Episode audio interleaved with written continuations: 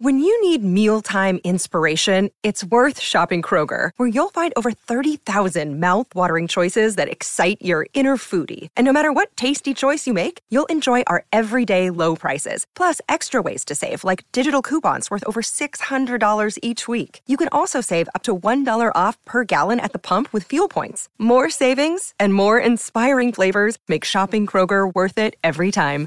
Kroger, fresh for everyone. Fuel restrictions apply. Yeah. Uh. Yeah. Uh. Yeah. Happy Thursday, everybody. Welcome in to GC Live Afternoon Drive. It is November 2nd, 2023, and the Gamecocks are gearing up to take on Jacksonville State this weekend, looking to get back into the win column. It's been quite some time since South Carolina won a game. It's also been quite some time since USC's defense has forced a turnover to go all the way back to September 30th to find the last time the Gamecocks were able to do that defensively. That was the second quarter against Tennessee. But of course, it's been even longer since South Carolina won a game. Now, Justin Thomas says, We here for the GOAT talk. Yes, that's right. Marcus Lattimore will be joining us momentarily. Just waiting for Marcus to hop on. But uh, in the meantime, as we do every week, we'll get into the keys of the game. I'll keep this a little bit shorter because uh, Mar- Marcus is three hours behind us. He's on the West Coast, but he'll be joining us just any minute now. And uh, again, as we do every week, we'll lead off with the keys, but I'll try to keep it a little bit tighter today, not knowing exactly when Marcus will hop on with us. But let's get right into it. Uh, number one for USC this week, and they have to force turnovers. I mean, as I mentioned, they haven't been able to force a turnover since September 30th. That was in the second quarter against Tennessee. Last week, and I liked a lot of things that they did early in the game. The 3 3 5 look, it provided more speed. Uh, we saw how they were able to capitalize and take advantage of an Aggies D as an, an Aggies offense that wasn't ready for that, right? And then they made the adjustments as the game went on. But USC was able to pick up three sacks through the first 11 plays. If you're able to continue to do that, we talk about how, you know, maybe this defense looks a little gas towards the end of the game. Some of that has to do with the simple fact that they're not being able to get off the field. 72 snaps last week that defense faced, but when you're able to create turnovers, that's not going to allow the offense to continue to extend the drives that we've seen. I mean, A&M last week, when you look at it from a statistical standpoint, we're talking about third down conversions. It might not have seemed as bad as it really was because some of those third down conversions or lack thereof, it set them up for manageable fourth down situations and they were able to capitalize off of them. Um, number two, create tackles for a loss on first and second down. You need to be able to get this offense to be able to play behind the sticks, right? We're talking about the defense, trying to help them out a little bit more, getting off the field, the higher percent of chances to be able to create a turnover, right? From an interception standpoint, it goes up. It goes up if the offense, if the opposition is playing behind the sticks early on. So, again, continue to get after Jacksonville State this weekend by doing some of the things you were able to do early in the game last week against Texas A&M. Uh, number three, and I wrote about him yesterday, and we'll talk a little bit about him with Marcus in a little bit. Just get Mario Anderson the ball early and often. He's a guy that obviously has continued to grow. We heard Dal Loggains talk about him yesterday. He's doing things where it's not just being a great ball carrier, He's doing good things as a blocker too. His pass protection, it has continued to get better. His vision at this level, understanding the speed of the game, understanding the other assignments that maybe at Newberry and just at the Division two level, it's not necessarily going to be the same. I mean, Shane Beamer talked about it a couple weeks ago, and Carlins Platel, former Gamecock defensive back, who made the jump up from Division two. He played corner, of course, played nickel at South Carolina. He mentioned that at the Division two level, there'd only be really maybe one dude that you'd have to really focus on each week.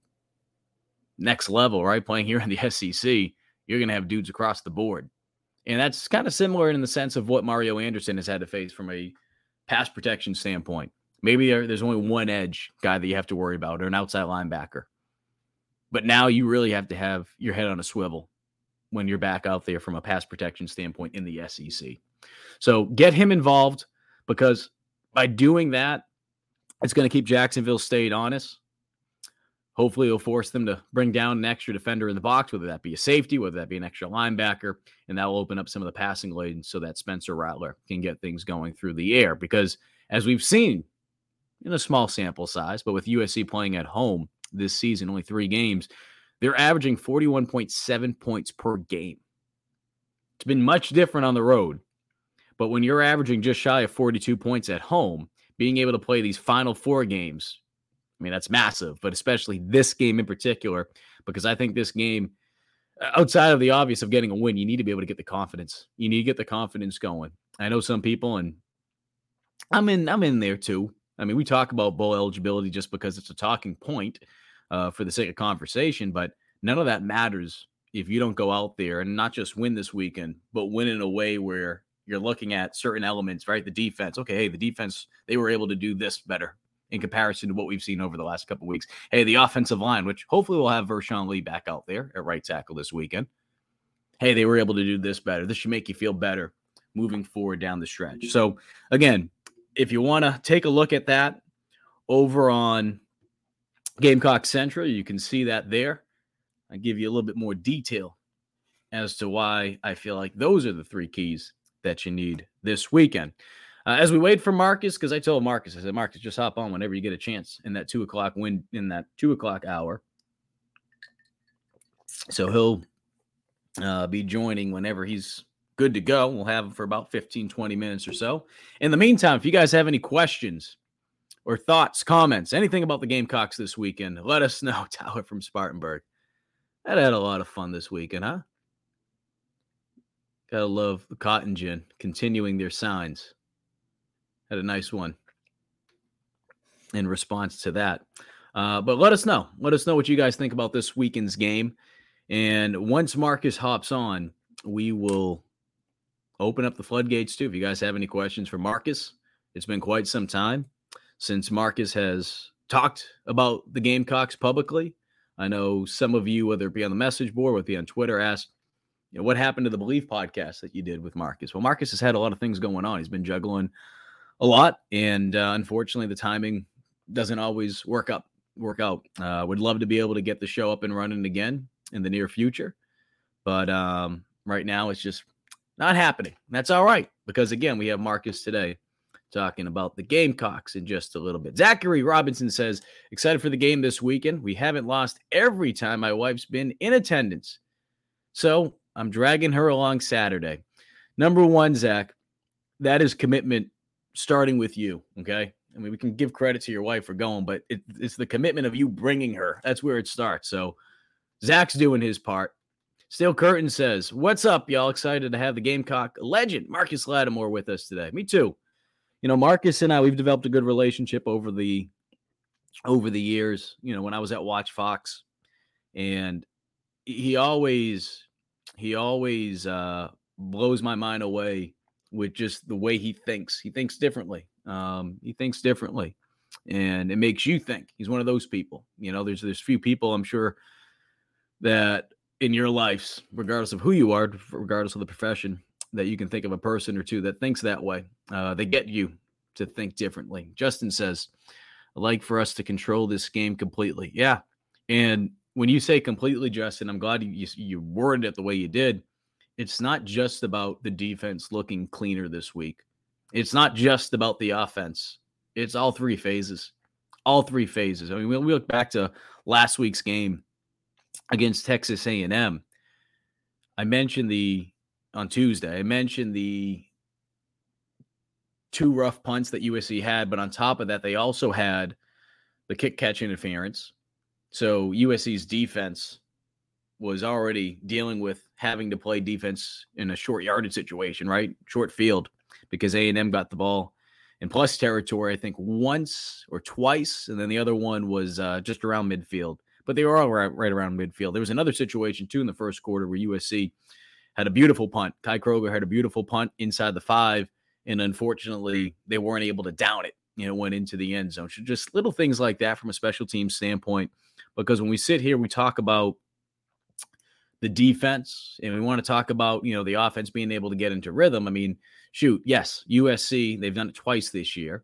I think it was actually back-to-back drives against mississippi state where they scored the two longest drives in the Shane Beamer era, which was a 97 yard drive, and then the next drive they scored a 98 yard drive for a touchdown.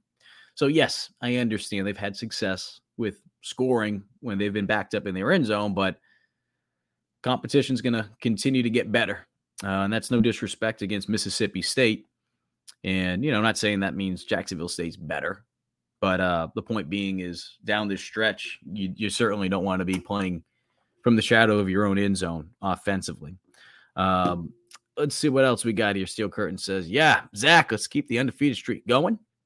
Hip Hop Madness 803 says, Gamecocks versus Gamecocks. Gotta love college football. No doubt the team will be ready uh, one game at a time. They have to. That's the that's that's the mentality they certainly need to keep. That they understand that they have to win out if they want to become bowl eligible, but at the same time, too, none of that matters if you lose this weekend, if you lose next weekend, right?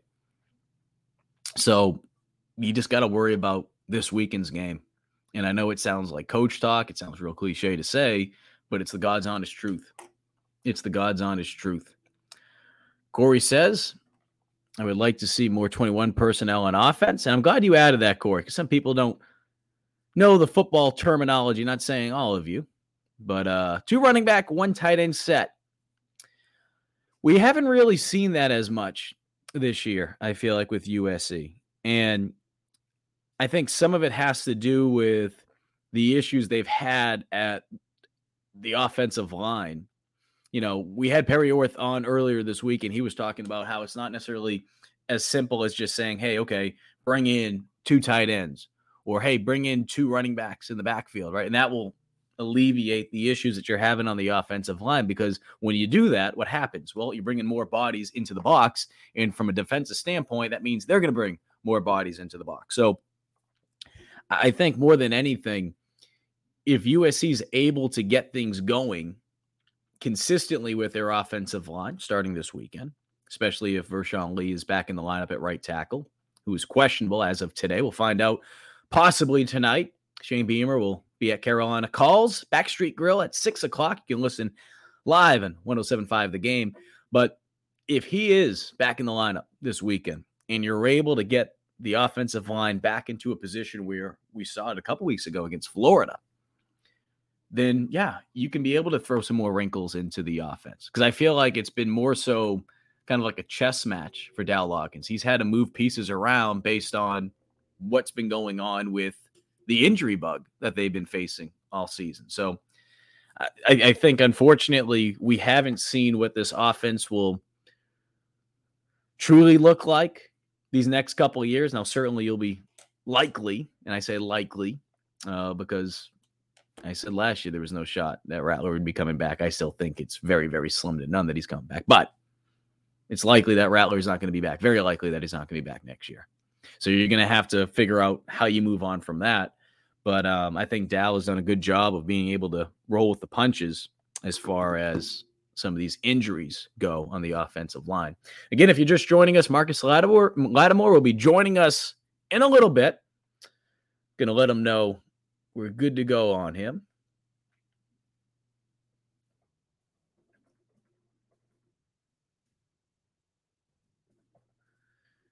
And he'll be in here to talk about some Gamecock football, also relive some of those memories from those 2010, 2013 teams during that span. No, he wasn't here in 13, but point being is he was a big part of one of the best eras in Gamecock football. And this weekend those teams will be honored at Williams-Brice Stadium. Steve Spurrier will also be in attendance as well. So we'll hear from Marcus. But Marcus will be in town next weekend in Columbia. You'll have an opportunity if you want to meet him, talk with him, take some photos, autographs, all that fun stuff. He'll be announcing that on our program in just a little bit when he's good to go. What else we got here in the meantime as we wait for Marcus to join us? Steel Curtain says Kai Kroeger has to be better punting the ball in November. Not sure what's been going on, but he has to be better. I think, again, as I mentioned last week, there were things that Kai did that were good, but there were also times that he struggled. And I think, you know, for me, I try to look at it from from you know a game to game standpoint. Um, certainly, in comparison to what he's been able to accomplish earlier in his career, the standard is much higher for him. And the expectation from this fan base, and I'm sure for even Kai himself, he would tell you that he has to play better from a consistency standpoint. But he did do some good things. He did do some good things against Texas A&M. As I mentioned, he should have had that one punt down inside the five yard line. There's no reason why that wasn't downed.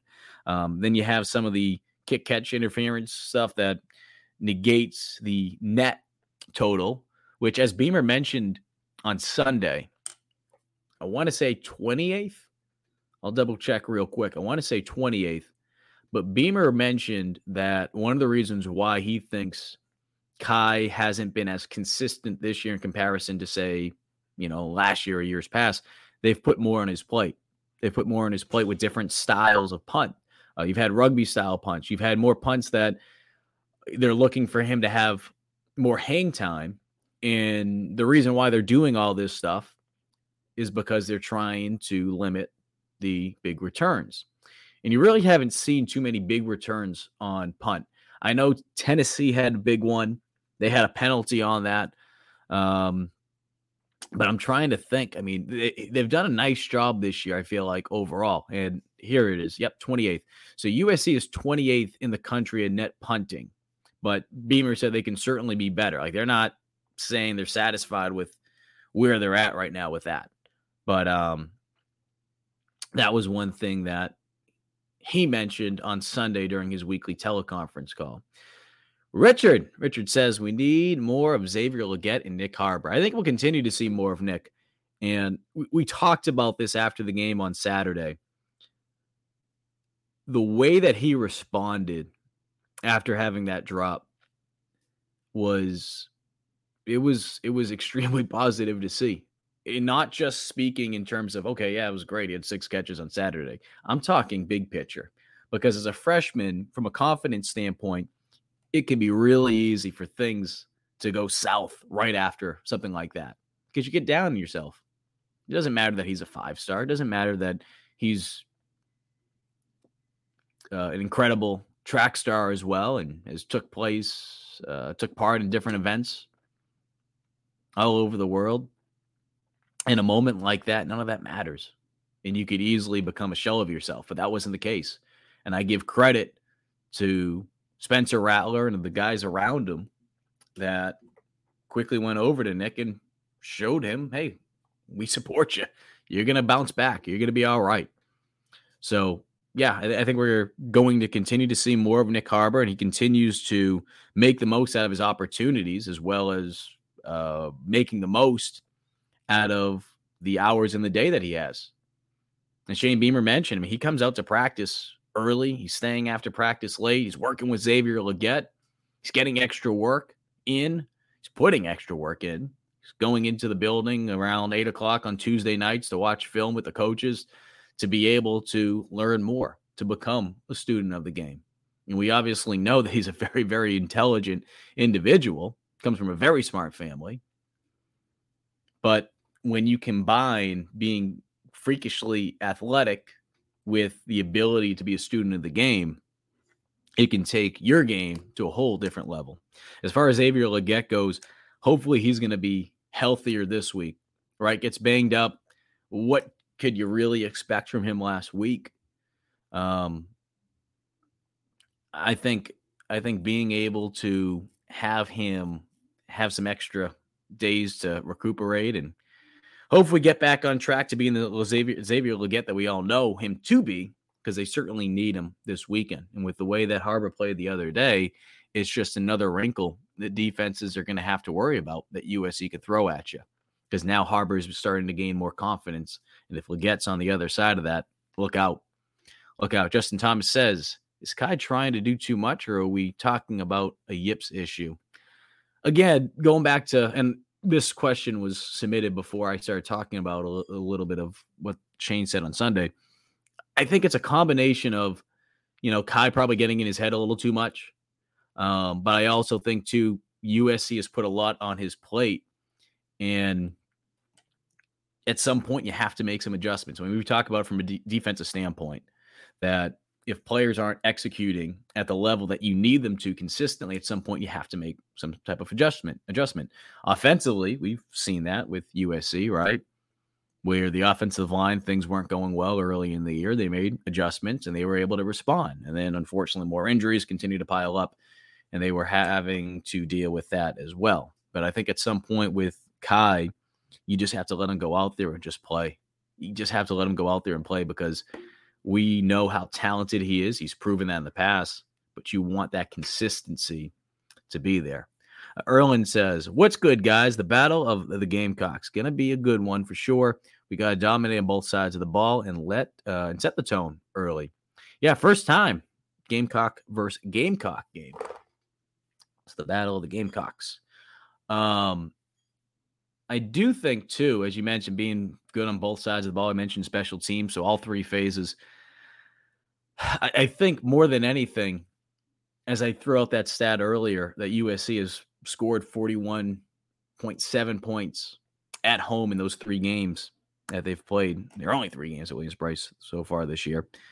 That we're looking for the defense to take that next step. Again, they did some good things against A&M last week. Certainly, it wasn't enough. But if they're able to generate the type of success they did early, especially with the 3 3 5, which I don't think they're going to play that base defense the entire game, but I think we're going to see that. And it's an added wrinkle now that's on tape and teams have to prepare for it. That if they're able to just gain more confidence this weekend, whether they're running the 3 3 5, whether they're running their, their base 4 3 look, if they do that and they're having success with it, so that when you do go into this final three game stretch after this weekend, you have to take on Vandy, Kentucky, and then, of course, Clemson, that you're feeling better about what you're doing from a defensive standpoint. Because again, they haven't been able to force a turnover in over a month, just little things. And it's just, it can become contagious when you are able to see the results and you're able to say, okay, hey, this is what we're doing from a player standpoint and you're able to buy in even more. And I'm not saying the players aren't bought in, but when you have the type of results that you're looking for, especially when you've had the type of year that South Carolina has had this year, two and six, defense has struggled to be consistent. Having those results can certainly be able to give you that added spark and boost that you're looking for. Jay Diz says, Can't wait to hear from Marcus, such a smart and unique dude. Me too. Me too. We're just waiting on Marcus. I'm just shot him a message. I spoke with him around 11:30 Eastern. Again, I say Eastern because he's on the West Coast. But he'll be hopping on with us momentarily. So apologize for the delay, folks. Just waiting for Marcus. Steel Curtain says, I agree, Erlin. Erlin was talking about setting the tone early and being able to be dominant both sides of the ball. Chris Rivera says, "What's up with Kwan Banks? Looked very sharp. Eh, sharp. There was the Boston accent in there. Sharp in the opener versus North Carolina. Haven't seen much of him since." The only thing that I can speak of that is just trying to continue to be consistent in practice. He's done some good things um, in the limited time I feel like we've seen him, but um, I think too, and I want to make sure that I have this correct before I speak further about banks.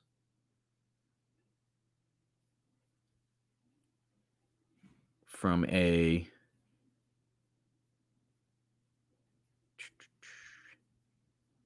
pull up his stats real quick.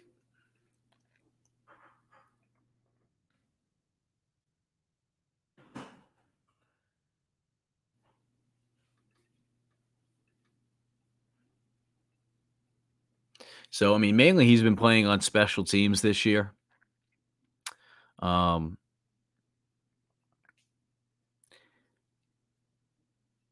I think I think again from what I've been told, it's just the consistency. Erlin says I still don't get why Banks isn't playing more in defense. Makes no sense to be honest. They better start playing him more. To me, to me, with the number of snaps that we've seen from some of the defensive backs, I mean, my goodness, why not throw him in there? Unless he's not having the consistency in practice um, that they feel confident enough to throw him out there. And that's me just making an assumption right there. That's me making an assumption based off of some of the things that I've been told. But, um, but yeah, I mean, I think being able to have fresher legs, especially at this point of the year, certainly be welcome. Jay Diz says this team needs a complete game. Every time the O line gets something going, they get hit with another injury. Team can't seem to catch a break this year. They can't, Jay Diz. Can't catch a break. Justin Thomas says, Do they ever say what X's injury was? Will it linger? I don't believe they said the specific. Uh, let me go back. Let me go back. And the reason I say that is because with all these injuries piling up, some of these injuries you have to remind yourself as to what you're dealing with. Um, I mean, shoot, I'm not trying to be a wise guy when I say that, but I mean, at this point, you have to remind yourself, okay, what injury does he have, or has that been talked about? Um, I think with Xavier, he was dealing with a upper body injury. I think I believe Alyssa Lang during the game was mentioning it.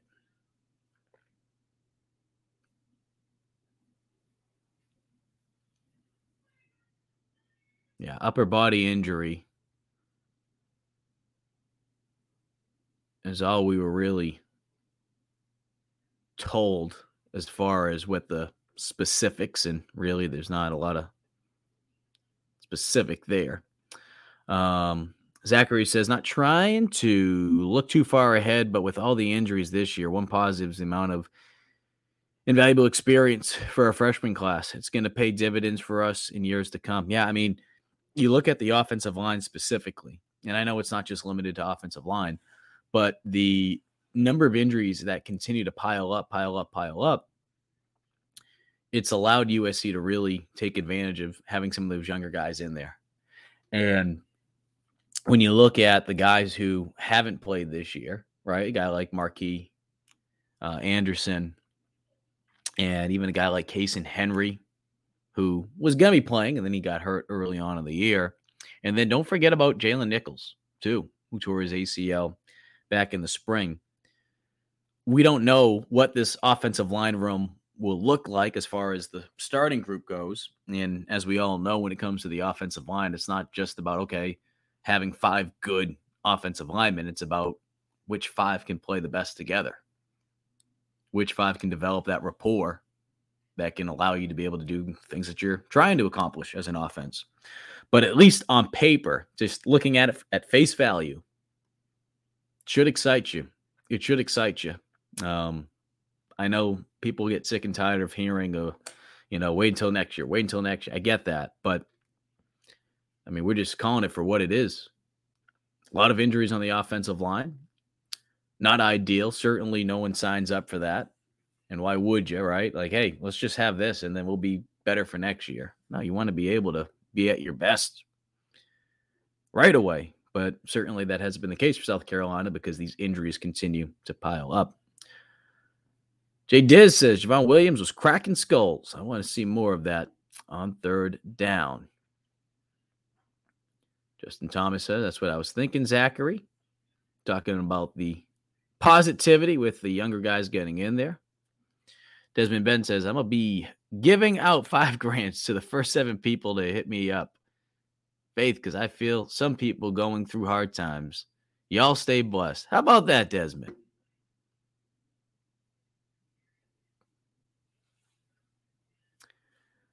Travis Edwards says, What's up, GC Live fam?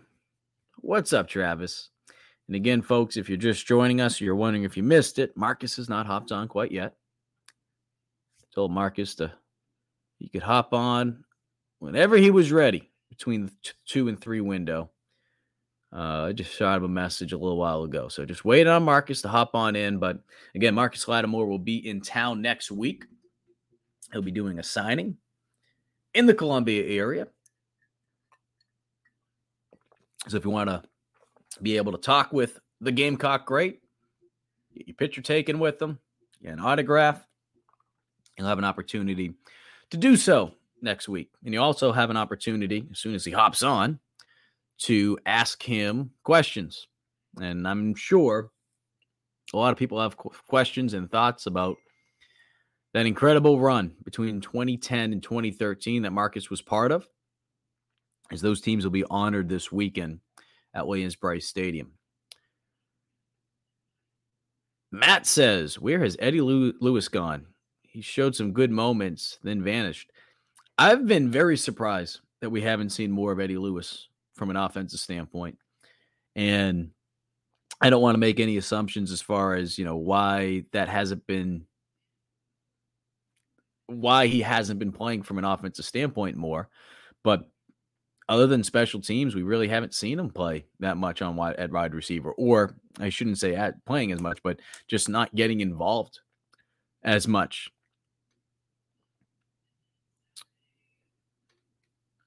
It didn't Kroeger hurt his foot last year. Hopefully, it's not a recurring issue.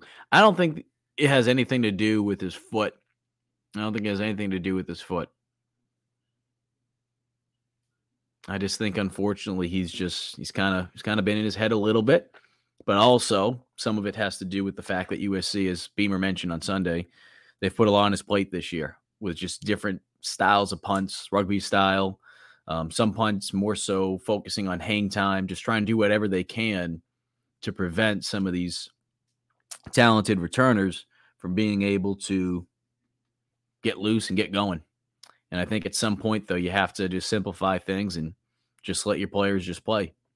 And I think some of that, some of it, I think, you know, if we had like a pie graph, I don't think it's all just one thing. And I think it's multiple things, but I think that plays a part of it as well, based on what Beamer mentioned the other night.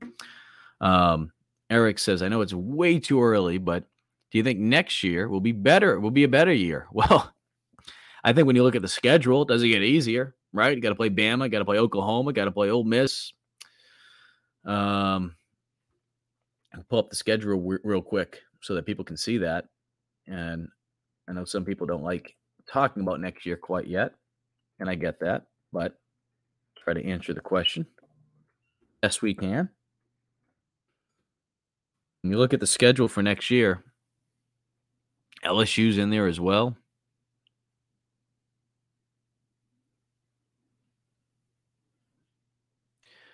So the only one that you won't see.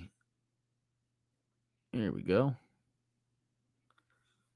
Pull this up for you guys. Again, waiting for Marcus to hop on, and then we will talk with Marcus. And if Marcus is running a little behind, we get into that three o'clock hour, we will uh, keep things rolling. So I don't want you guys to think, God forbid, and I'm not saying that's going to be the case here, but God forbid, we will keep things rolling so you guys have an opportunity to ask Marcus whatever questions you guys have. But uh, that's a look at next year's schedule. Obviously, for the conference games, those have not been announced as far as when those games will be played. You see Vandy down here. I know Vandy won't appear on the schedule and I scroll, trying to make everything fit on screen. But uh, yeah, I mean, it's a tough schedule next year. And look at the road games, though. It's not just who you're playing, it's where you're playing them at. At Clemson, at Bama, at Kentucky, at Oklahoma. So I've said this before. I still think South Carolina is two years away from really being able to do some damage.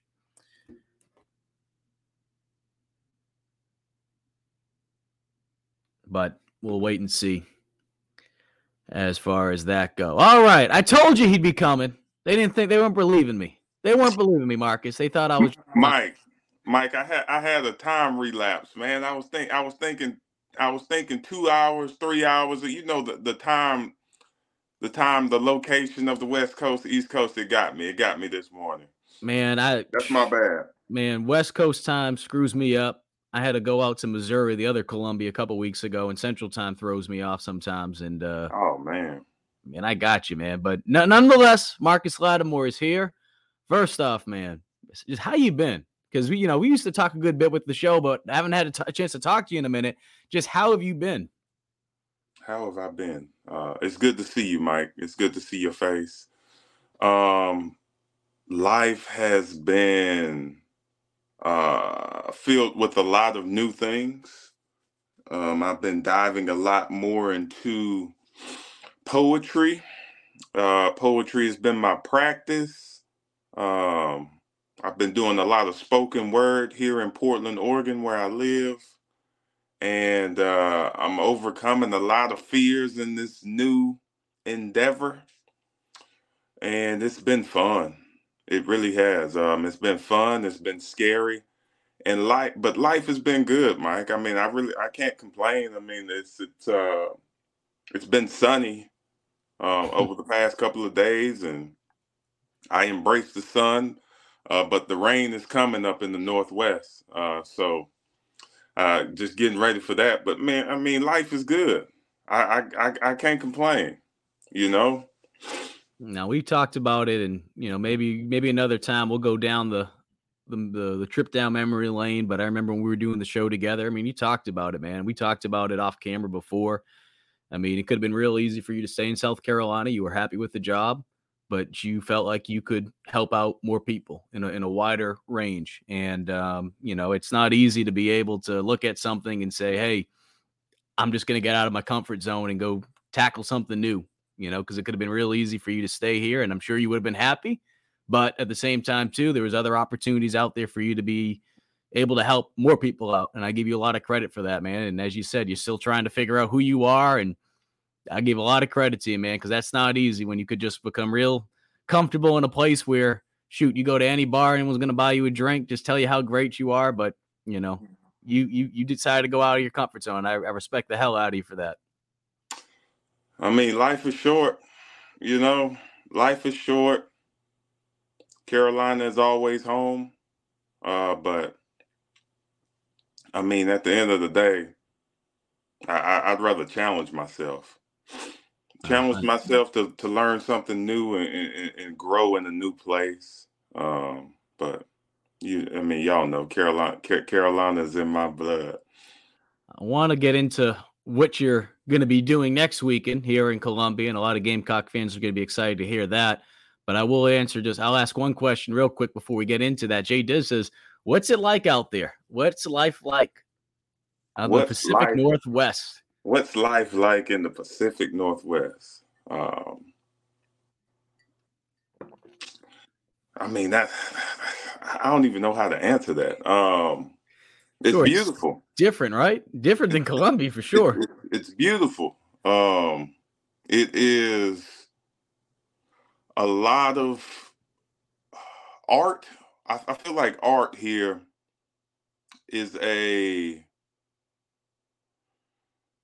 art is a segue. Like, okay, so I, I guess this is the best way I can describe it. When I meet people here, they lead with their hobbies.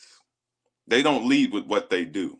They don't lead with their job uh, they lead. They say, uh, "I like to fish," or um, "I like to paint," or "I like to do poetry." They, it, it's a place. It's a city full of introverted, creative people. Uh, they say keep Portland weird, and, and it is a weird place. Um, and that's what I think. That's what I like about it because I'm a weird dude. Um, and I like to try new things and different things and be in different and, and just um, learn learn new things. Um, it, it, it's a but the Northwest in general. I mean, it's views everywhere you look. You know, it's it's like a it's like majestic land. Uh, Mount Hood, Mount Hood. I see every day. I, I, I drive out my driveway to my right. Mount St. Helen to my left Mount Rainier in the distance. You got the desert to the south. You got the beach to the to the west. And um, I mean, it's just just these crazy, crazy, crazy dramatic views. Mm. And um, I don't know, you get a lot of time in silence. That's what I think that's what I like about it. I needed some silence in my life. Yep. Shoot, we could all use that.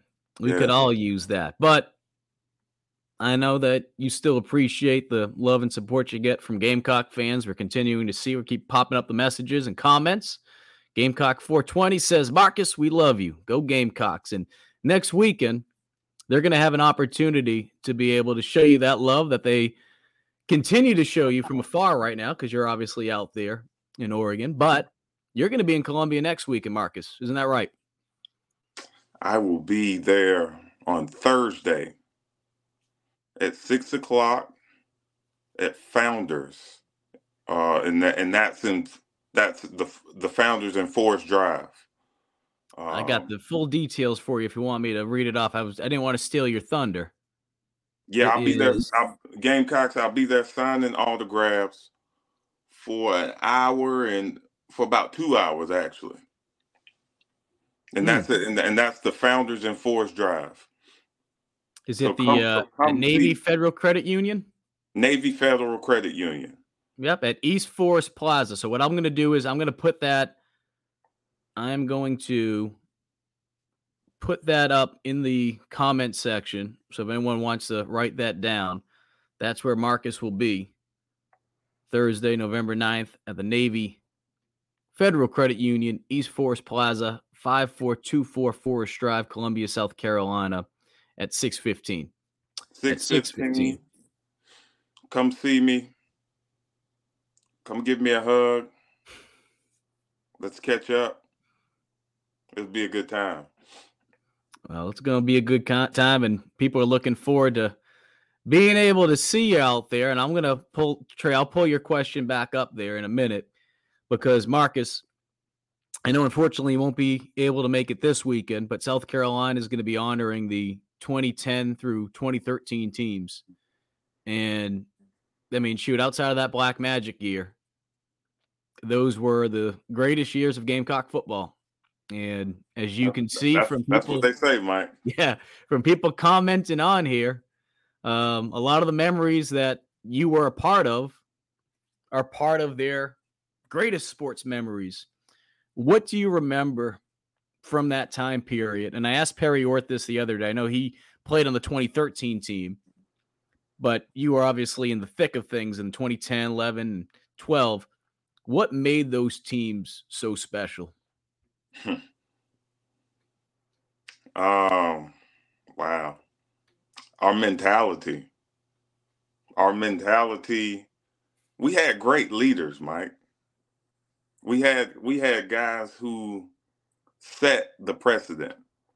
And I mean the first when you say that, when when I think about that era, one one really one person comes to mind because he kind of set the tone of our identity, and that's DJ Swearinger.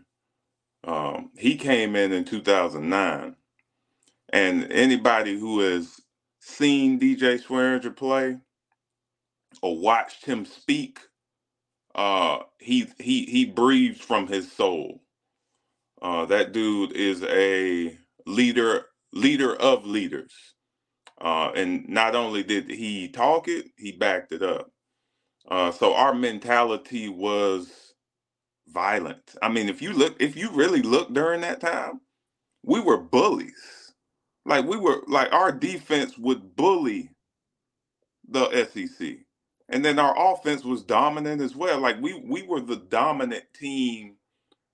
Um, I mean, just as far as our mindset, we we were just calculated killers and that was set in by DJ.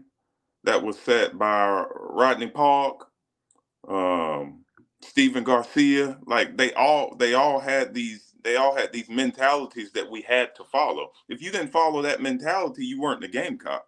So, so we were tough, we were physical, we were violent, and I mean that's really the, and really we would, we we it would be in the fourth quarter and we would know the game would be over just but by the look in the opponent's eyes. I mean, we had that type of team. You mentioned Garcia, you mentioned just the physicality and just the dogness that you guys had. And I'm just speaking on what he's told me, but I want to hear it in your words. We often hear from coaches saying, you know, I want to make sure that practices are tougher than games. Now, obviously, from a talent standpoint, you guys certainly had the talent to be able to do that every day. But on top of that, as Garcia's told me, like it didn't matter that Connor Shaw was in the quarterback room with him. It didn't matter who he was going up against in practice. Like you were the enemy. Like it didn't matter who you were. and you guys just had that mentality so that come game day, it made things a hell of a lot easier. Is that fair to say? And you know, there was so, that that's beautiful. It is beautifully said. And you know that it, there's so many guys on that team that adopted that mindset. Like I think about an AJ Cann. Like if you if anybody has ever met AJ Cann, who's like on his ninth year in the NFL, uh, who was our left guard and right guard yep. during that time. He had a long uh, career in the NFL too, by the way. Long career. Which gets overlooked. And some of the O linemen, which I know yeah. you got a lot of love for, uh, they get they don't they don't get the same shine. No, but he was so gentle off the field. Like he was he was the he was the most gentle teddy bear you'd ever meet off the field. But but you when when when you put on that Gamecock jersey at least during 2009 to 2012, I mean it was 2013, it was I mean you you you you were a killer. See someone bring this up. Jay Diz says, "What was practice like versus DJ Super Melon Clowney, and that's during the good on good period. And I can only imagine, you know, a lot of those good on good periods you're trying to hold back, especially in the season. But I'm sure because you guys are just competitive, you guys were just competitive. I'm sure sometimes. good question. You know, those thuds were a little bit harder. Oh my goodness, my my first my first training camp, coming in as a freshman. Obviously, DJ's playing uh playing safety. I catch a screen and I go about 15 yards, and I mean, he just he lays me out. Like I'm talking about, and, and it was it was really a um, you know, really just all those guys you mentioned, DJ, Super Male, Clowney wasn't there yet, but I mean that that defense was just so big and nasty, and just their mentality, man. They stood over me and was like, "Welcome to the SEC." So I mean, I I I knew what I was getting into uh, after my first training camp. Um, I mean, just the sheer athleticism of all those dudes. Like they would, DJ could have played basketball. Melvin could have played baseball. Clowney Clowney could be a, a, a Usain Bolt. I heard trained. those intramural basketball teams are pretty dang good. I mean, that's what we, I've heard. Man, they those dudes were just ridiculous. athletes just just athletes that could do anything they wanted to do. I mean, Melvin could play quarterback. You know, so I mean, we just had so many guys that defied just de- defied all laws of humanity when it comes to how you move your body. You know, I mean, Devin Devin Taylor. I mean, I mean, it's it's just so many guys. If you just keep going down the list, that we we we we were we were athletically gifted, but also we had leaders that worked the hardest. Our leaders worked the hardest. There's plenty of questions coming in. I'm going to do my best to get them all to you. Uh, but as we all know, Marcus is very insightful. He's not going to give you a BS answer. So he might go down a little rabbit hole and down memory lane. So, uh, you know, feel free to not be as keep it keep it as long or short as ever you want, Marcus, and I'll try to get these over to you. But I'm gonna kind of where was this? Oops, big red. You got you sent me two of them. I thought you had a good one though. You know, in this, I want to use this answer, and I, I know you're following the Gamecocks from afar, but there's so many people that are curious about your thoughts on USC. And since you know, we haven't done a Believe episode in, in a while, they want to know your thoughts on USC this year. But asking you this question first and then kind of trickling over into this year's team. Were there leaders for every position, or was it more of an offense defense leadership overall mentality? Mm. I would say DJ Swearinger set the tone. He set the tone of the overall team of what was expected when you stepped out on the field. Um, but I mean, I, heck, I mean, we also had the confidence of Coach Spurrier. You know, mm-hmm. like so. I mean, you, you, walk out on the field with that type of confidence and, and that type of knowing um, that, that that you can win every game. I mean, that that kind of gives you a boost too. But I would I would say DJ set the tone of that culture, uh, just because of how intense he was. Mm. Um, and, and that that intensity kind of just spread to offense. It spread to defense. Um, Travian Robertson um, was was also another guy that everybody when he spoke, everybody was all ears. Um, so I mean, de- defense really created our identity. I would say. Shoot, as a player, I don't know. I mean, you've gone through adversity in your life, but I don't know how much, how many teams. I mean, shoot, during your Byrnes days, for crying out loud, you guys were a powerhouse. So I say that because this team, unfortunately, this year they're two and six. They still have an opportunity to go bowling if they win out. But obviously, it starts with just getting a win this week and first and foremost. And Frederick says, Marcus, what would you tell this year's team as motivation mm. based on where they are right now at two and six? It's tough. I mean, it's tough. It's not the season that you wanted. Um, and everybody, I mean, heck, everybody recognizes that. But I mean, hell, I mean, what what what what can you do but like just lay it all out on the line? You know, because I I know one thing I know for sure about Coach Beamer is all the tricks about to come out the bag now. I mean, eh, eh, it, there isn't there isn't not one thing that he's going to leave in. He's about to expose everything he's got in that special teams arsenal. On offense, we about to get creative. On defense, we about to do what we got to do to put pressure on the quarterback. So I mean, Coach Beamer is going to set the tone to say, leave, leave everything, like leave nothing, leave, leave nothing, leave no doubt, because that's I know that's what he's about to do. I know you have tremendous, tremendous respect for Dakereon Joyner, and I think this entire fan base feels that exact same way. And he talked about the message he sent to the team on Tuesday before practice, which was, "Hey, look, we only have four more guaranteed opportunities. You know, let's enjoy this every single day." I say that because unfortunately he went through some tough years early on in his career. I know that you were still part of that staff. What do you think he learned from those tough years? And again, obviously, he's dealt with adversity outside of football, and he's just an incredibly strong individual.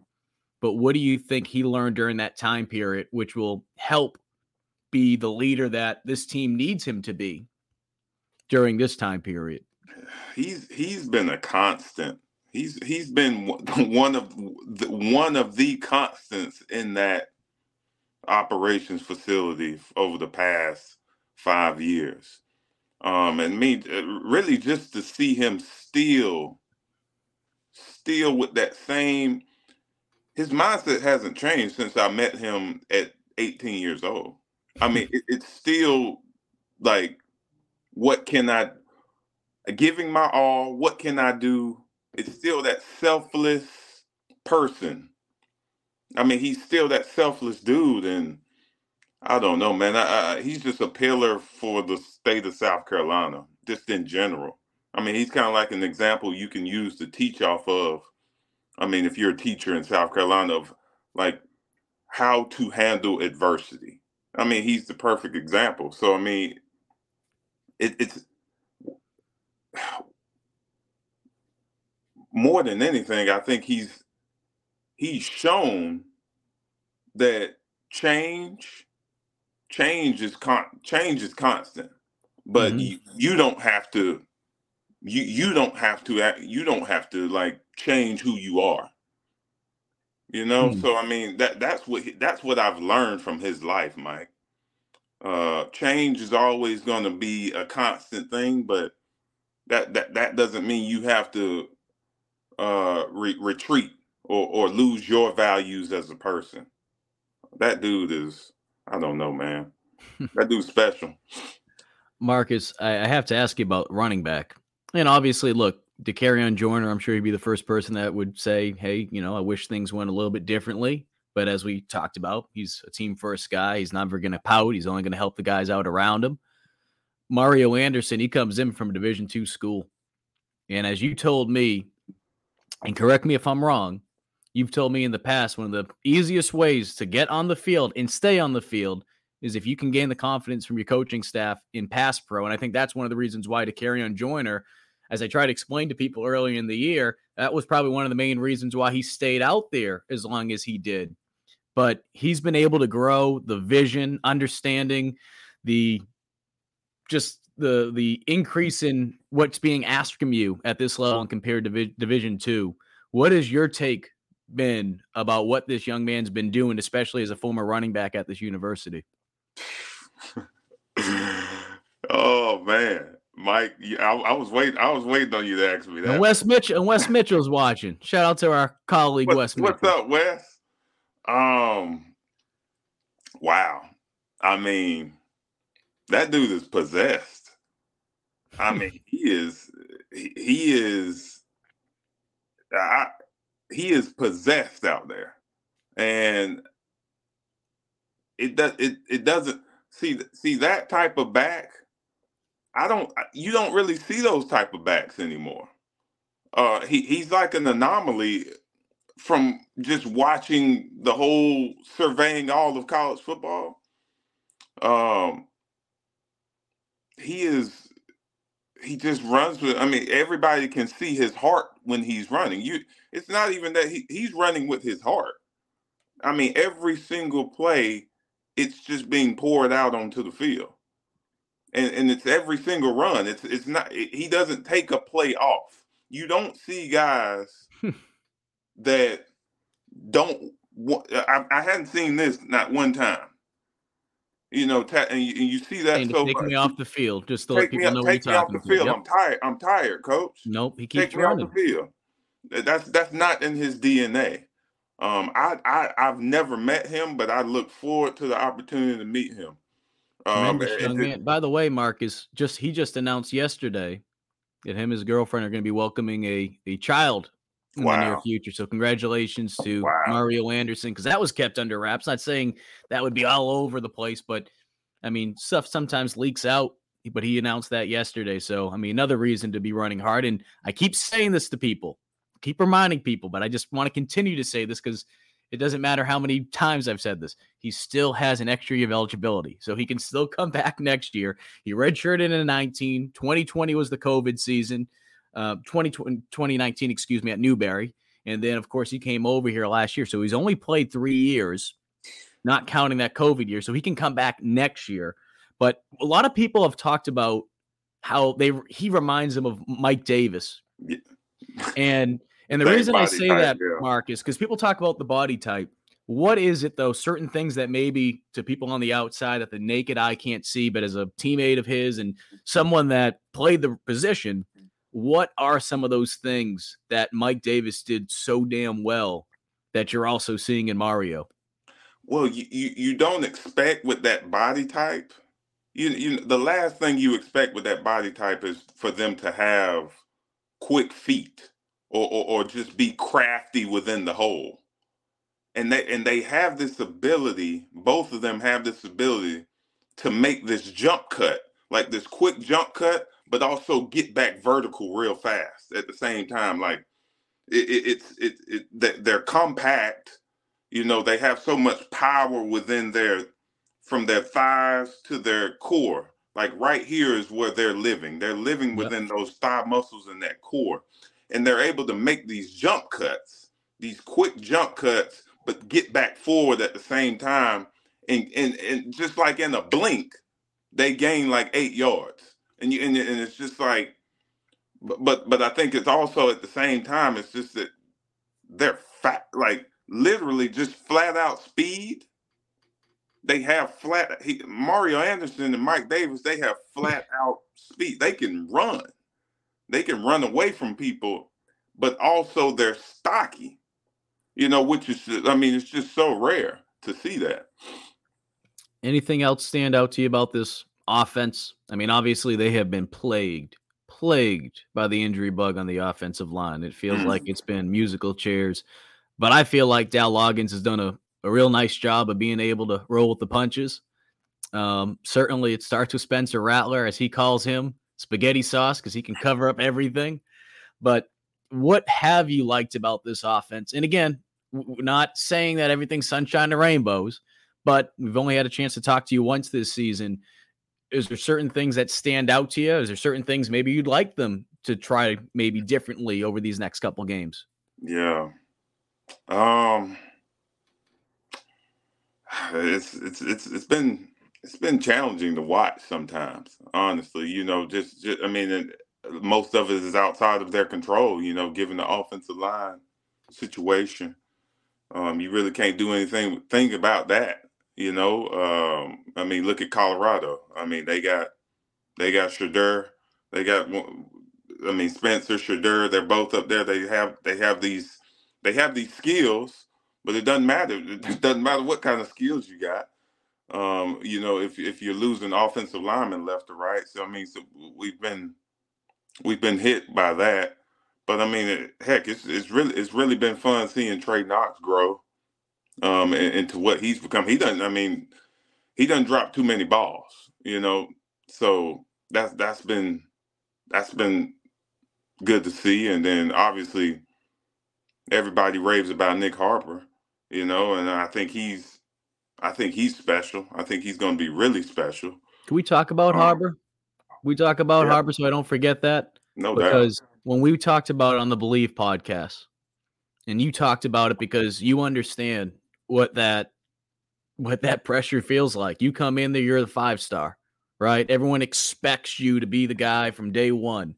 And I think with Harbor, what some people fail to just remember is that he wasn't a five star wide receiver coming out of high school. He was a five star DN slash tight end. He was an athlete. Hmm. and it was going to hmm. take some time to him to adjust to wide receiver. And he's been a guy that's been learning a lot from Xavier Legette. Beamer's been talking about that. He goes out there early, he stays after practice, right? But as someone that had to go through what this young man is dealing with, and maybe no disrespect to Nyck, but maybe you had to deal with it just a little bit more because you were an in state kid. So the expectations are probably even higher. What is that like as a freshman when you know the entire Gamecock community is looking at you, hoping that you can be the guy that can rise to the occasion to be able to take this program to the next level? It's uh it's daunting. It really is. You know, given I mean, heck, and I given everybody that's in his ear as well.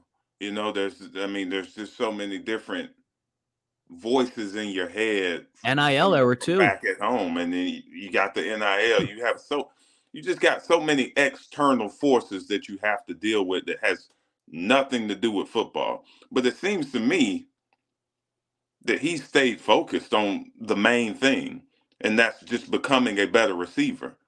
And I mean, honestly, I'm surprised that he's picked up the the the nuances of the position as fast as he has because playing receiver in the SEC at the highest level when you've never done it, I mean, it doesn't really doesn't matter how good of you good of, how great of an athlete you are. I mean, except if you, I mean, Travis Hunter, mm-hmm. you know, I mean, it, it, it, doesn't it doesn't matter. I mean, it, it takes time. And you know, like and just as you mentioned, I mean, he came from defensive end, defensive end and tight end. I mean, and now he's trying to learn the nuances of of a position going up against the Georgia Georgia Bulldogs. Like I mean, I'm I'm impressed by by at least what I see from what I see from him on TV. You know, what I mean, it's just like he's a team guy. It looks like he's a team guy. It looks like he, I mean, his run after catch, like he doesn't want to go down. Mm-hmm. Um, I've been impressed by that, but all of those external factors, I mean, it kind of seems like it's not really bothering him. Um, and he's done a good job of staying focused on, well, what can I do today to become a better receiver? That's what I've seen. You've give a couple minutes for some extra, a uh, couple extra questions, yeah, Marcus. sure. Awesome. And just real quick, guys, if you're just joining us, Marcus is going to be back in Columbia next weekend, Thursday, November 9th, at the Navy Federal Credit Union at East Forest Plaza. That is 54244 Forest Drive. Columbia at 6:15. Signing autographs, taking pictures. He said, "Give him a big old hug" because he Come hasn't seen me. some of you guys in quite some time. So that is where Marcus will be next week. Um, before I ask you another question, though, I do want to bring this up, Marcus, because it's fairly new, and I know you're a humble man, but it leads into some of the questions. And everyone, you guys have had some outstanding questions for Marcus, and I'm going to do my best to get to all of them. But it was announced recently, a couple weeks ago, that you've been selected for the 2023 SEC Football Legends class, which will be honored during the SEC Football Weekend of Champions December 1st and 2nd in Atlanta, Georgia, highlighted by the annual SEC Legends celebration on December 1st at the College Football Hall of Fame in Atlanta. Again, I know you're a humble man. Um, unfortunately, you had to deal with a lot of adversity during your football career. You had to deal with adversity off the field as well. You know what this community thinks about you. And that's not trying to say that it's not enough, but to be honored by the SEC hmm. Legends Weekend. I mean, what does this mean for you? To you? Mm. Uh, it's hmm. I th- thank you for uh, mentioning that, Mike. Um, you know I got you, buddy. Uh, I, you know, I, for, it's hard for me sometimes to recognize my football career uh, because I, as you mentioned, I did go through a lot of adversity. Uh, but I wear this, I wear this honor proudly. I, I wear this, I wear this induction into uh, this exclusive, exclusive club proudly. I do, and, and I and I embrace it, and it's amazing. It really is. I mean, I see who's going to be there. I mean, Patrick Patrick Willis is going to be there, and I'm going to be standing right next to Patrick Willis. You know, I mean, it, it's um, um, it's beautiful. It's beautiful. It's beautiful for me. It's beautiful for my family, and I'm gonna, I'm gonna embrace every second of it. I say that because I think it leads into another good question that I saw. And I know it seems like it's one of those questions that's a rhetorical one, but it was asked by one of our subscribers on Gamecock Central, BM underscore 12. And it says, Does he embrace the impact that he's had at South Carolina on the program and this fan base? And again, probably a rhetorical question, but at the same time, too, like we said, you know, football is a game. Football has given both of both of us.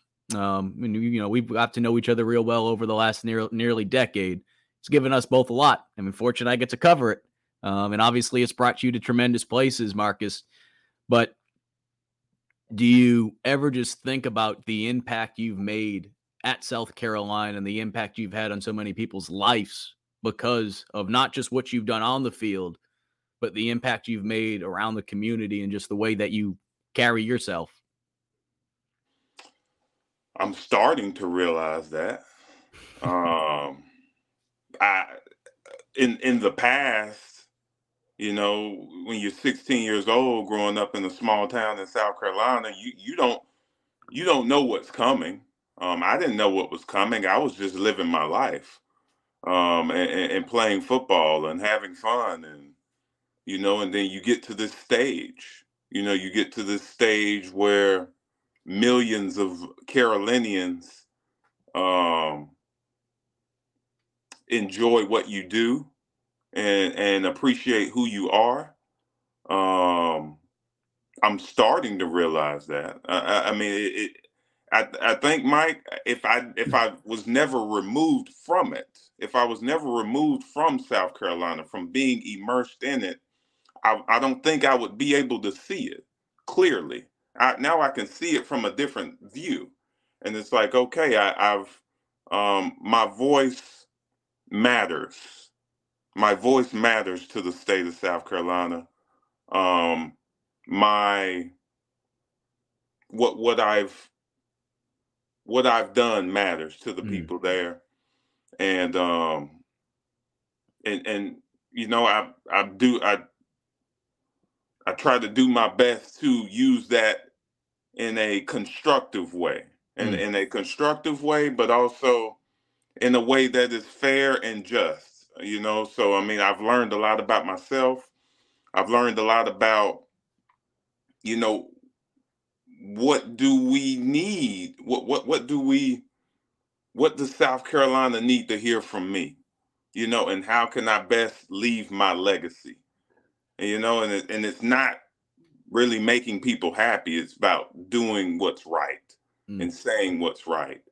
Um, so that's how I plan on, you know, like using my voice for, you know, until until there is no more. But Mike, I'm starting to realize it. Yes. I don't want, and I don't want to turn this into the like Dr. Phil and get you all emotional, asking you all these, uh, you know, lovey-dovey questions. Um, so I appreciate you, brother. Kevin Lucas no, says 21 should be the next number on the press box at Williams Brice.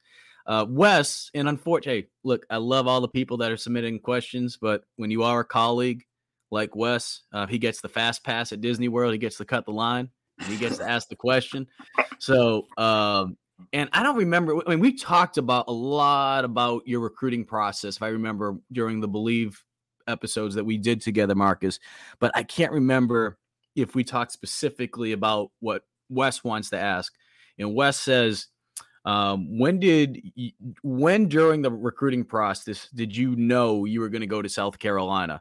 He's like, I'm sure he's given an answer back then, but it may be more open with all the time that has passed. I distinctly remember him talk uh, taking his South Carolina official visit and then publicly saying Auburn was the leader. Always wondered if Auburn really led then or not, and if so, what changed? you know, Wes, he doesn't forget anything. I mean, that's why him and Chris are some of the best when it comes to following recruiting for South Carolina. All these years later, he probably has that down to the T of how it all played out. Wes, um, Wes, I was, I was playing the game at 18. now, now, now, I was just coming into this like attention you know, all this attention and notoriety and publicity. I don't think that I wanted it to end. You know, so I had to I had to like play. I, I don't know if Auburn was first. I don't know if Penn State was first. Penn State was up there for a good minute. I don't know if it was Auburn, South Carolina, or Penn State. All I know is that I was enjoying all of that attention at 18 years old. You know, so maybe it was, maybe it wasn't, but I think what came down to South Carolina really was Coach Spurrier. It, I mean, it was it was the meeting that Coach Spurrier. He came to my house. It was snowing, and um, he said, "Marcus, we gonna run the ball." And I believed him. I believed that we were going to run the ball, and I mean, I was like, hell, it would be cool to play for your in-state school. Um, Auburn, I tell you, Auburn was the best official visit. You know, I mean, it, I mean, we, we, had a great time, and I envisioned myself with Michael Dyer. You know, us running that Wildcat. You know, like Darren McFadden and Felix mm-hmm. Jones did back at Arkansas back in the day. That vision in my mind was beautiful, but Coach Spurrier sold me. You mentioned the attention. And I know you've had the the privilege of coaching high school football. You've had the privilege of being around college kids right now, but especially the high school kids during your time at Heathwood. With NIL, the way that it's growing. And I'm sure, okay, I mean, we're not stupid, and I'm sure you we've talked about this before when we went on the shows that we did together. It would have been nice if it was around during your time yeah, period. Yeah, let me get you know, that. Haven't said haven't said that, Marcus. Haven't said all that based on what you just said right there, you don't want it to end and it can become a drug. You can be addicted to it. Um, yes. With NIL, as much good and again, these players are earning it. You know, if you would have got paid during that time period, the way that some of these guys are getting paid, like you would have earned it. Um, but Jay Diz says, you know, what's Marcus' thoughts on NIL for the young men? Does it make navigating the college sports life even harder now? I couldn't. I couldn't imagine. I, I could I could not imagine adding that exponent to everything else that I had in my life during that time. I mean, I was I was gaining more followers on Twitter, gaining more followers on Instagram, gaining more followers from girls. I mean, it was um you had Tennessee recruit you had ten yeah, you had Tennessee uh, fans showing up to your games uh, saying we want Marcus. hey, what are you doing after the game?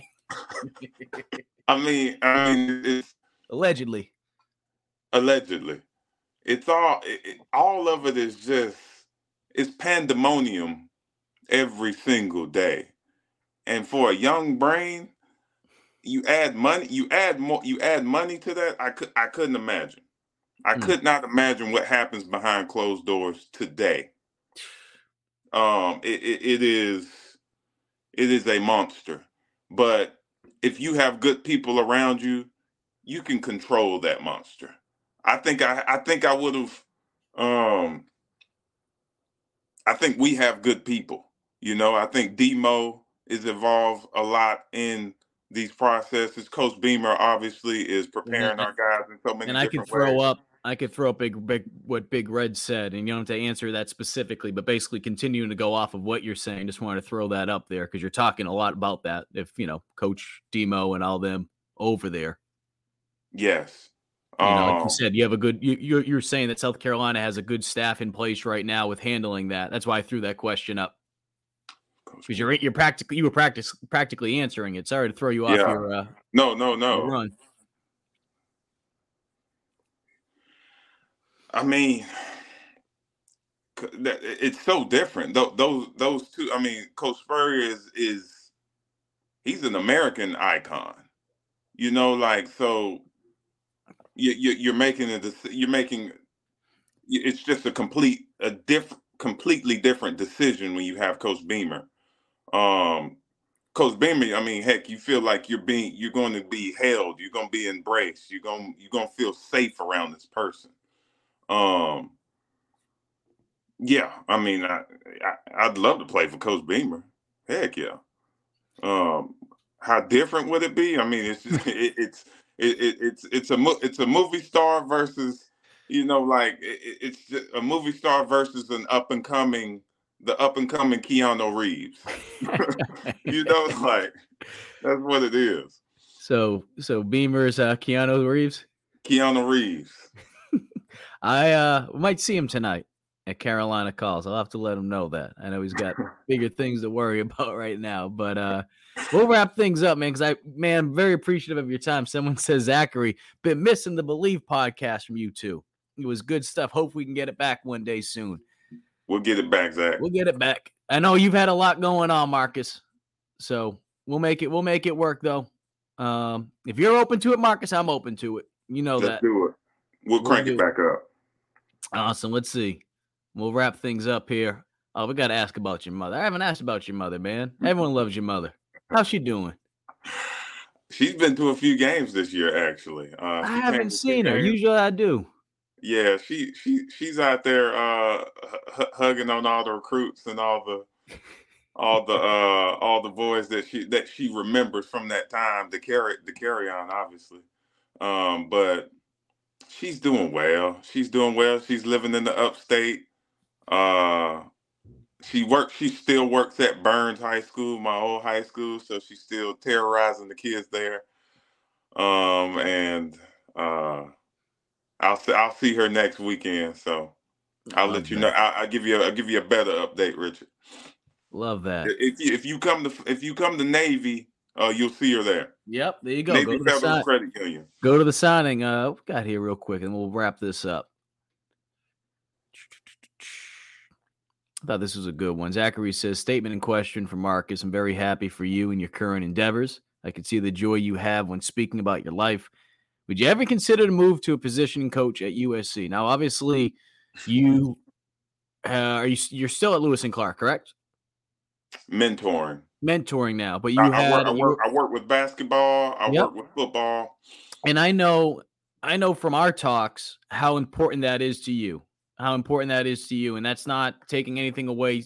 And I want to make sure too when you answer this question, because I know people are saying USC positional coach.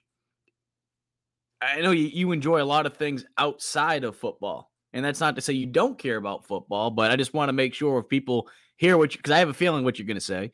I just want people to understand that it's not just a USC thing, it's just in general. C- correct, Mike. You know, uh, I got you. I got to make yeah, sure we, yeah, yeah. we, tighten the knots on the, on both ends. Zach, I don't, I don't see my life going in that trajectory.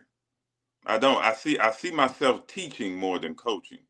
Um, do I do I do I do I see myself as a professor one day or, or a teacher one day? I mean, I mean, hell, if, if yeah, I, I, I do. Um, but I don't see my my life going in the trajectory of back back to high stakes college football. If anything, it'll be in mentoring and developing the and player development again, but not not in coaching. Coaching is a um is an art like an art form that takes at that level it takes all of you um it, it, takes all of your energy and all of your time and i don't know my wife my wife and i we like to travel and again just to make sure because you know how these things go you understand how how you say one thing oh marcus doesn't want to coach at usc it's not just talking about usc just want to make sure we throw that out there. Correct, Marcus? I, I can put the word, but you can just say it. Put it in your own words. It's not just USC, correct? It, it has nothing to do with football. Yep. It has no, it has nothing to do with football. I mean, if anything, coaching football, it, it'll be little league. You know, just just just because that that gives me that gives me more time to do other things.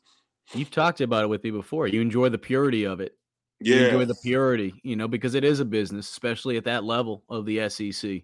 Um, and you've obviously coached high school, you've coached Division three football, which you know, no disrespect to D two and D three, but the further you go down, it's not as much of a business. Not saying that it's not business like. You still got to wake up early and do the two a days. I can tr- tell you, my body still feels the pain from ten years ago D two football. But uh the purity, I know you've said that how much you've enjoyed that side of it. So no question about it, man.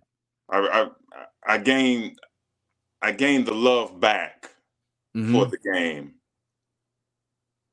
with but because because I went to a lower level. Mm-hmm. Yeah. Well, again, guys, Marcus Lattimore will be back in town next week, and it's going to be a great two weeks because again, you got a lot of these former players going to be back in town, getting honored for the 2010-2013 span. Uh, Steve Spurrier, well, he'll be back in town too uh, this weekend. But if you want to catch that Marcus, good, Mike. That appreciate good. it. Appreciate. I, I, I did a round of golf with him once at George Rogers uh, event, so heard some good stories. Heard some real good stories. Really, but uh, Thursday, November 9th, week from today, the Navy Federal Credit Union, East Forest Plaza, five four two four Forest Drive at 6:15 and the dumb question but I'm going to ask anyway does that mean you're going to the game next weekend? I'll be there. He'll be there. Marcus will be there. Marcus appreciate you. Always appreciate you man. Uh, we'll definitely talk sooner rather than later.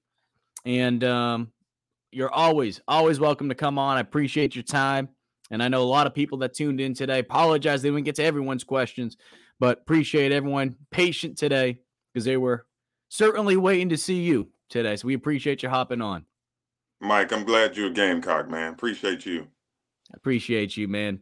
Yeah, Marcus Lattimore, former Gamecock running back, joining us today on GC Live. You can catch him next week here in town. That was awesome. That was awesome. Really enjoyed Marcus taking the time to hop on. I've shared this story before, before we wrap things up. I remember when I was still at WACH Fox, I'd only been there for about a year for whatever reason, Marcus and I, we hit it off and he trusted me uh, enough to be able to share the story, to break the news in his living room that he was going to come back and work at USC. Um, and I really believe that was the springboard for my career down here in South Carolina. So always, always grateful for Marcus um, and for everything he's done for my career. But I also appreciate the time that he continues to make, not just for me, but for people like you guys, because he knows how much you guys care about him.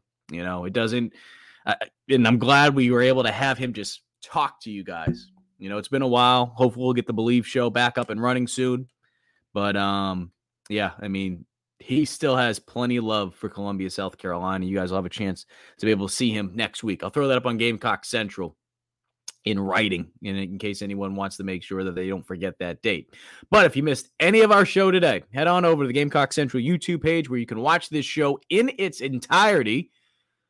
Or if you're a podcast listener, head on over to the Gamecock Central podcast platform. But shows like today are not possible without our fine sponsors, starting with Liberty Tax. I know it's not tax season quite yet, but it's never too early to start getting a jump start on it. Give Liberty Tax a call to be able to overcome that taxiety at 803 462 5576. You can start getting your numbers in order, make things a little bit easier for you when tax season rolls around. And today's show is also brought to you by our good friend Clint Hammond. See his name at the top of the, every show. He's been a longtime supporter of not just Gamecock Central, but all these GC Live shows. If you're in the process of trying to purchase a home, you're trying to find the best rate on the market, give Clint a call. That's exactly what Wes Mitchell and his wife did when they they were trying to purchase a home, as well as Perry Orth and his wife Shannon. They gave Clint a call. Do the same.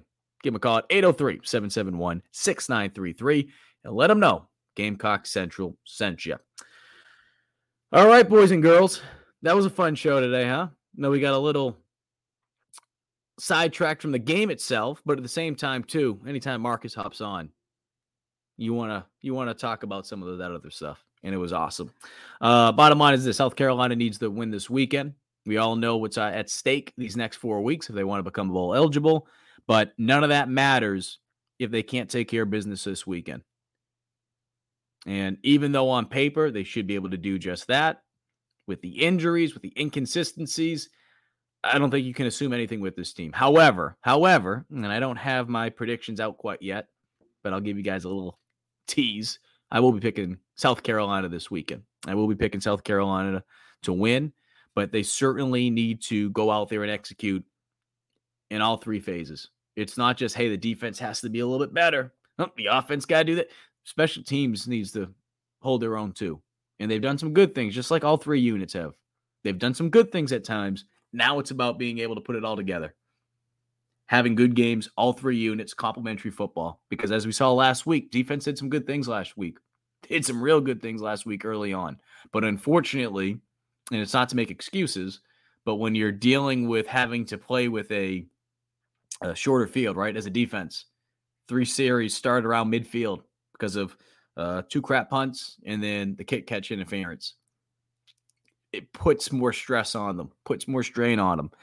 Help them out by flipping the field. If you're special teams, offense, do what you got to do, and defense, get your stops. Much easier said than done. Again, appreciate everyone that tuned in today. We will have all this stuff uploaded shortly. We'll also have some additional stories from Marcus Lattimore. If you're going to the game this weekend, dress warm. Seems like it might be a little chillier but that's all right. Enjoy the game this weekend, everybody, and be safe if you're going out tonight or tomorrow. Lucky Land Casino asking people what's the weirdest place you've gotten lucky? Lucky? In line at the deli, I guess? Aha, in my dentist's office. More than once, actually. Do I have to say? Yes, you do. In the car before my kids' PTA meeting. Really? Yes. Excuse me, what's the weirdest place you've gotten lucky? I never win and tell. Well, there you have it. You can get lucky anywhere playing at LuckyLandSlots.com. Play for free right now. Are you feeling lucky? No purchase necessary. Void where prohibited by law. 18 plus. Terms and conditions apply. See website for details.